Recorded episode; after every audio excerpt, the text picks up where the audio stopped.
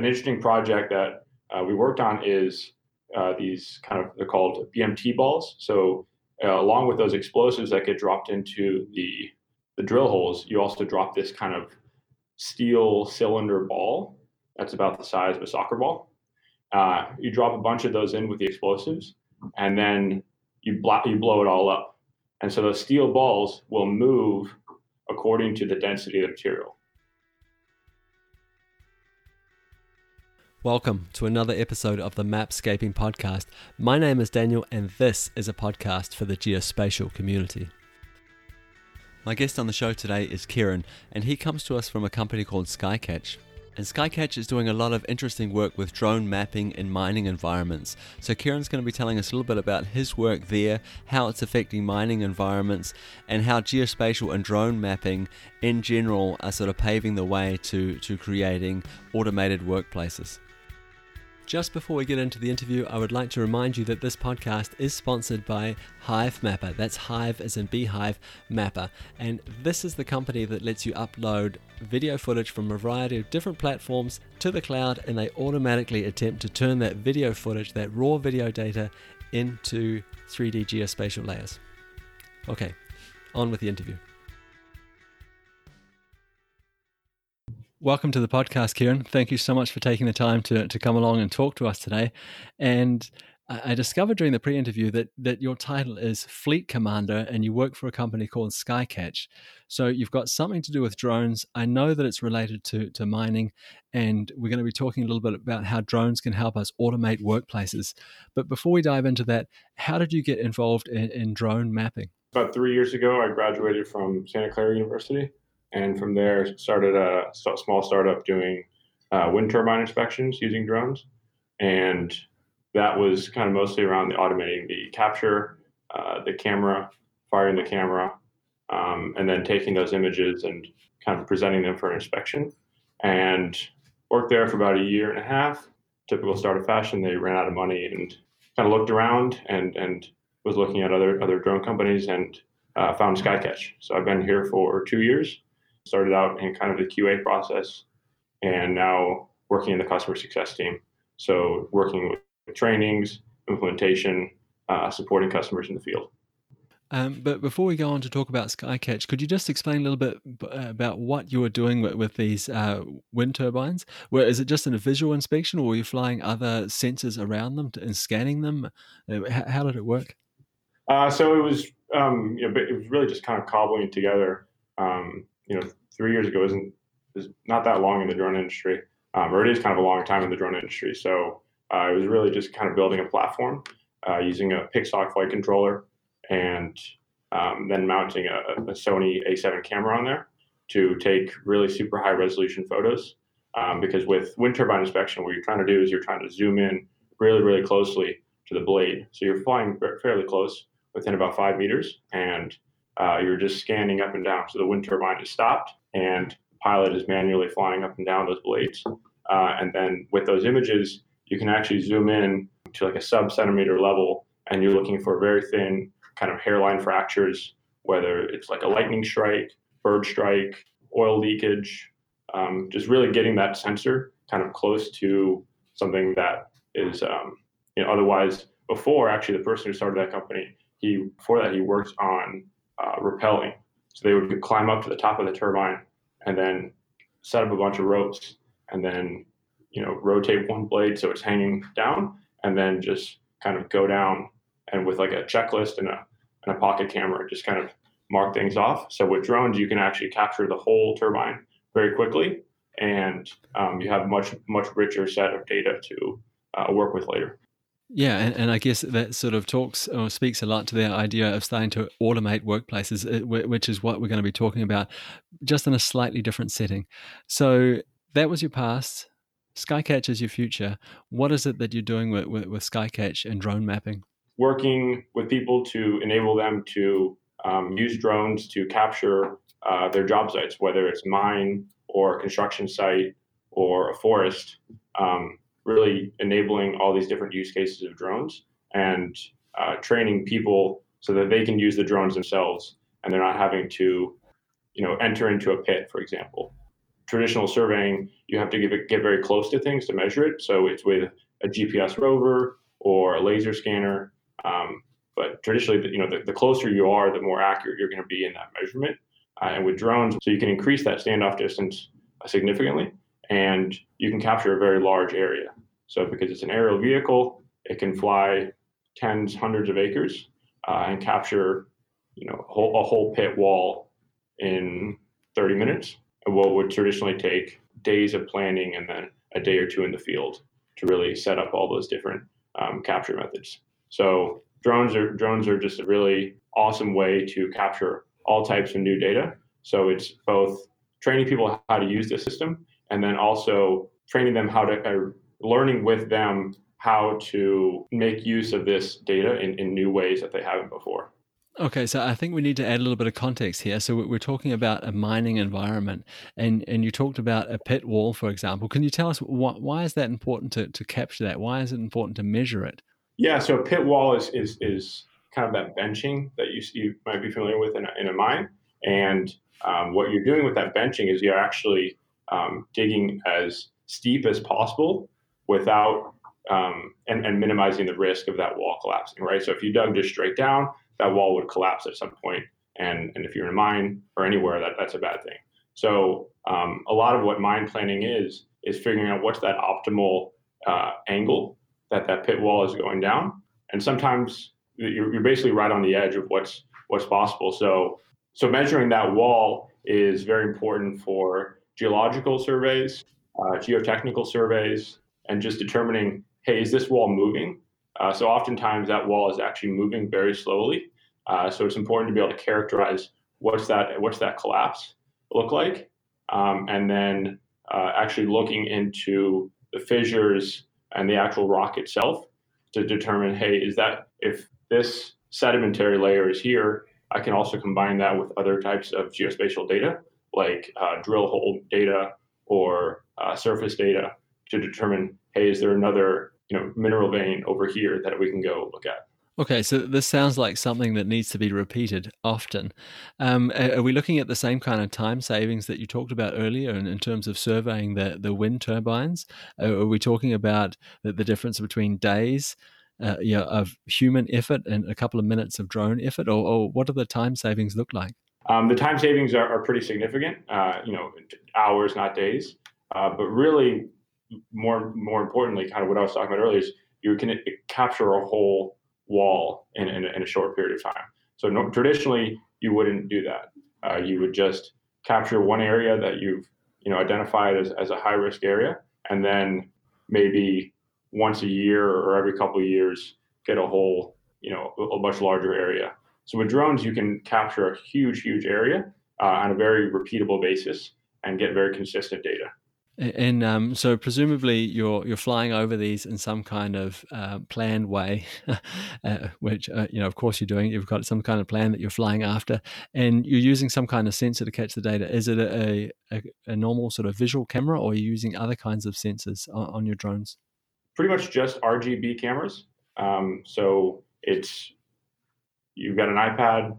You basically draw where you want the drone to fly, and then it'll do a lawnmower pattern over that area um, and actually, it'll it'll load in a, a, DSM or a surface model of that pit wall, so that it's actually flying, I guess, the same height above those benches.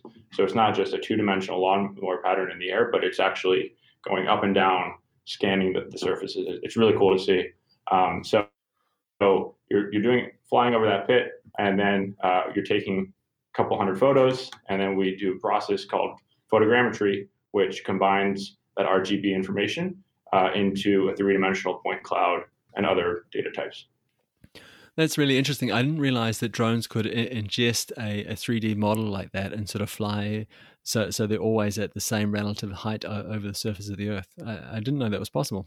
Yeah, yeah, and, and that's kind of I would say we're early stages in that. You know, it's not just a pit wall, but say if you have a refinery, you can actually load in a model of that refinery and then say, hey, these are the smokestacks I want you to go inspect and then the drone would kind of plan itself and, and know where the obstacles are. So it's using a combination of onboard sensors to kind of detect things in the air, but then also using that pre-built map of the world to go identify you know what areas it should be inspecting. So that's kind of still in the future a little bit, but we're kind of starting to see an evolution from kind of very simple lawnmower patterns, orbits, 360 photos to more complex flight patterns that the drone is figuring out itself, and we're not humans aren't having to meticulously plan every every flight pattern. How far off do you think we are of, of from drones working autonomously, knowing when to take off, knowing what to look for based on what, what they've seen before, and, and landing by themselves? Uh, where you just have a drone on a landing pad, and from time to time, when it feels the moment is right, it flies off, does some surveying, and comes back. Oh man, uh, there's been a lot of wrong predictions about the drone industry, uh, so I don't want to get myself in, in hot water, but I, I, would say a couple years. Um, it really, it's you know that that kind of vision of a fully autonomous drone that's in a box, it flies around, and and basically there's just a person in the office kind of saying, "Hey, go inspect these things." Uh, we'll get there, and you know I think it's within five ten years where it's basically human out of the loop, or you know kind of removed from the physical operation of it.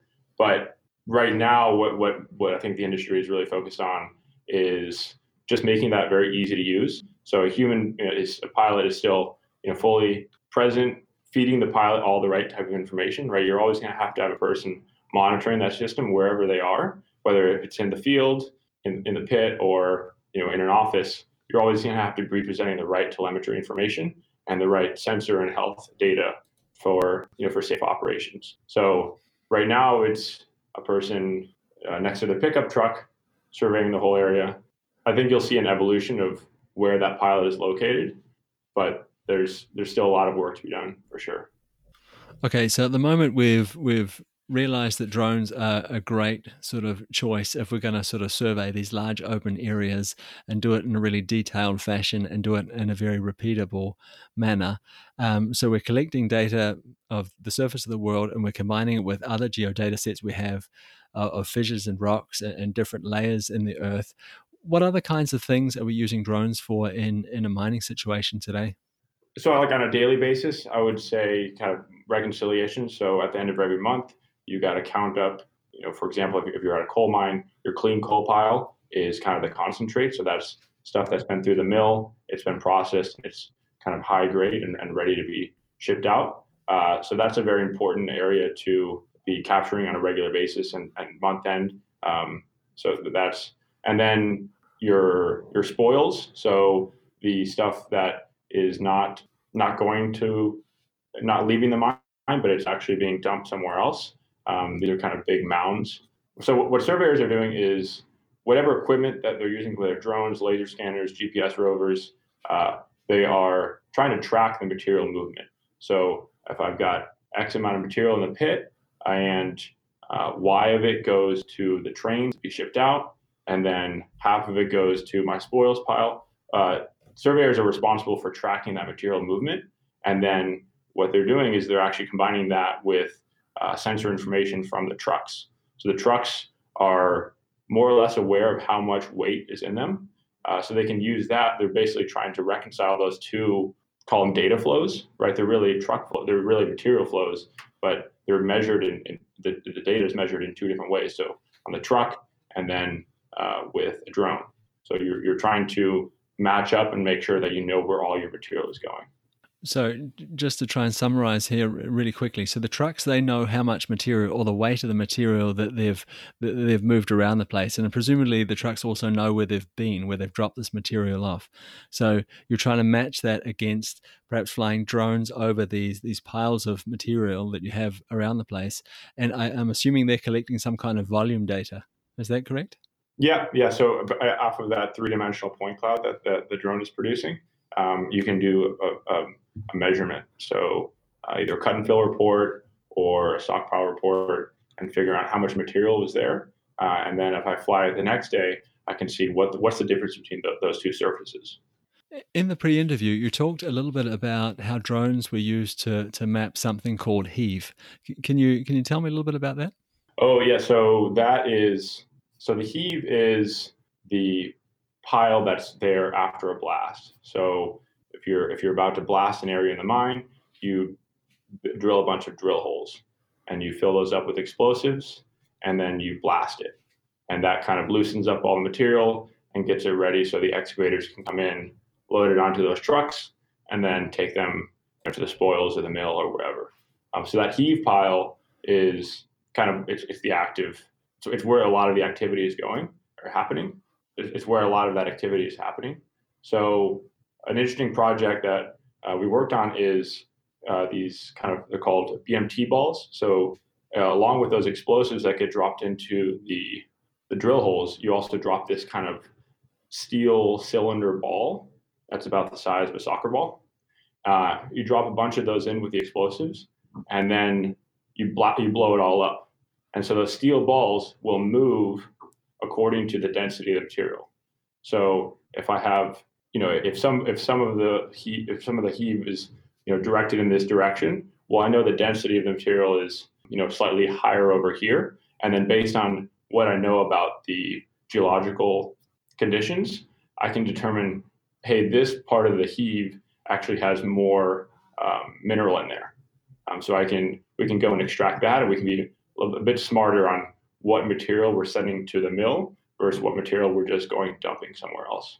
Okay, so uh, I'm assuming here that you're flying drones over there and mapping where, where these balls are landing, and, and and based on that, you're saying, okay, this part of the heave we're going to use it for one certain thing, and the rest we're going to take somewhere else. Is that the way it works? Yeah, yeah. So before it was kind of a guessing game based on a lot of other kind of more subjective forms of data. You would start digging places and, and remove it. You know, oftentimes it was just visually the operators looking hey, this is a little bit sparkly. I know that there's more zinc in that one, so we're we're gonna take that to mill and process it. With these BMT balls, once they they get blasted and the heave is there, then dr- the drones will fly over, map out where that is, um, and then the excavators can go in and start start digging right away.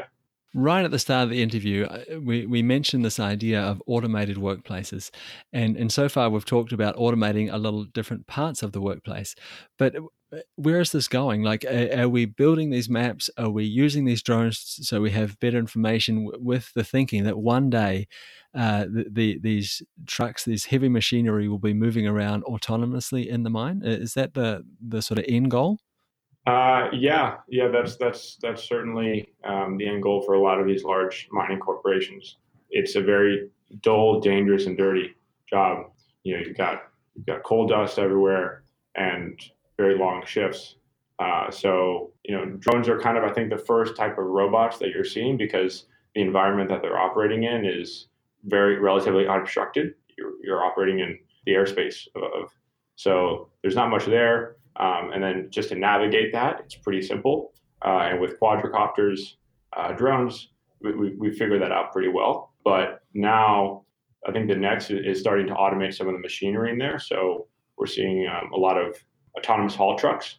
So new mines that are coming online these days are basically looking at fully automated autonomous haul trucks. So these are these huge 300, 400 ton dump trucks that are carrying that much material, um, and they're just they're just those are going to be the first ones kind of automated on the ground, and then you'll start to see excavators, water trucks, really everything start start to be automated. You want to start working in a mine, uh, often what they'll do is they'll hire people with no driving experience. Because these haul trucks, you're sitting basically on a two-story building, super high up in the air, and the way the way they're laid out is actually it's so the um, the driver's on the right hand side, which is which is not normal for most people. So if you don't have any driving experience, these are actually kind of one of the first entry level positions, and I think we're going to see that that job kind of go away in the near future when that happens, when these kind of jobs go away, and we're we're looking at a more or a completely automated uh, mine, um, would you expect that these different pieces of machinery that are moving around will they be creating maps on, on their own as well, or will there be something like uh, a more advanced version of what you were talking about with drones, creating like one sort of global truth and sharing that information out to, to the rest of the the autonomous vehicles in the pit? Yeah, that's that's really interesting. I think drones are, are going to kind of create that base level map, um, and then all these other types of, of robots that are operating are going to be feeding into you know that that map as well. So you're getting geospatial data, maps, alerts and from from all these different robots, and then you'll have kind of one central you know control center where you can see a very up to date almost live feed of the map, whether that imagery is coming from a drone or a laser scanner on a truck or you know a, a person out there. Uh, there's there's many different types of kind of data streams that will kind of feed into this very very cool looking map probably. So up until now, we've been talking about the use of drones and drone mapping in, in a mining situation, and it seems to me that this is almost a perfect use case for drones. There's a clear view of the ground; it's a large open area, and not too many obstacles to fly around in the air. Um, could you imagine drones being used in in other um, perhaps construction situations? Yeah, so we, we, we do some work in construction as well, and um, actually, the most value that uh, drones in construction see is during the early stages, uh, where you're moving a bunch of dirt around. There's no building has been constructed yet, and you're basically just trying to grade and, and shape the earth uh, for that eventual, you know, pouring of concrete, creating those those pads for the buildings to go on. Um, so that's drones in the early stages, civil construction, uh, heavy earthworks. That's where we're seeing the most value for for drones. And then as soon as the buildings go up it gets a lot harder because the stuff that you're interested in is very tiny. So you're looking for manholes or staking or tie-ins. So the, the objects are smaller, and then also you have it's just a very complicated site. You have you know roofs that are going up, so drones can't see into that, and most of the most of construction actually happens um, indoors. So once once those roofs go up, it's it's pretty hard to um, use drones like that. Are there any other really great use cases out there for drones? I mean, I, I, can think of a few, but is there anything out there where you think, wow, like when we w- once we start doing this, that this this will be the end game for drones? Uh, there's a lot. You know, everything from say forestry, where you fly a drone over, uh, you create a very high density point cloud of that forest, and you can determine how many trees there are, and then how tall are those trees, and based off of that height, you can estimate how much wood mass is in that tree. So for forestry, uh, we have all these managed forests. That's a really good um, use case. What I thought about when I was on the road yesterday uh, is is traffic drones. So if you have an accident up ahead, uh, drone can get to the scene very quickly to kind of determine the conditions and then also start to direct traffic. So we've seen Intel has all those kind of you know light shows. I think it was on the Super Bowl, and I think you'll start to see some of that. And anywhere where the, the surface of the earth is changing on a daily basis, uh, drones are just a very good way to measure that change. So you've got a lot of experience with drones and drone mapping. When you look out into the future, and we talked a little bit before about how quickly the landscape is changing in terms of drone technology and drone mapping technology, uh, what's the most exciting developments you, you see coming towards us? It's it's not so much the drones themselves. It's um, I think you know every every drone mm-hmm. company says they're not a drone company, they're a data company. And, and I guess in some way it's true. The drones are the drones are just the camera, so they're recording photo information and then GPS information, and then that really the processing and the analysis on that data is the most interesting part. And drones are, are a very good way to cap, like we talked about earlier, capturing a lot of that information. That and then, but once those kind of base maps are built, combining it with say, an excavator so you can tell an excavator, hey, here's the map and here's my design file. And then you can start to automate that, that shovel head and tell, tell exactly where to dig. So we've seen um, RTK GPS technology really improve and, and the, the, quality has gone up and the cost has come really low. So I think um, combining that with the sensor information from machines will get uh, very rich models of the world. And drones are kind of the first first layer of that. But once we start to kind of build other layers on top of that by combining excavators and bulldozers and trucks with that data, I think they'll all kind of tie in to that drone data initially and then starting to automate some of those tasks that the other machines are doing. It sounds like a really exciting future that we're going towards. Hey, I really want to thank you for taking the time to, to talk to me today. I've really enjoyed the conversation. But just before I let you go, where can we go to, to learn more uh, about you? And if we have any questions, who can we reach out to? Uh, so skycatch.com is, is my work. I, have got Twitter, I guess it's Kieran W. Skelly. Um, and anybody who's kind of working on this type of stuff or is interested or, or is even thinking about getting into the field, I encourage them to reach out because, yeah, it's, a, it's an exciting future. Um, there's a lot of hard problems to work out both on the technical side and then also I think the social side as well. So yeah, it was really great talking to you. Thank you. Thanks again, Kieran.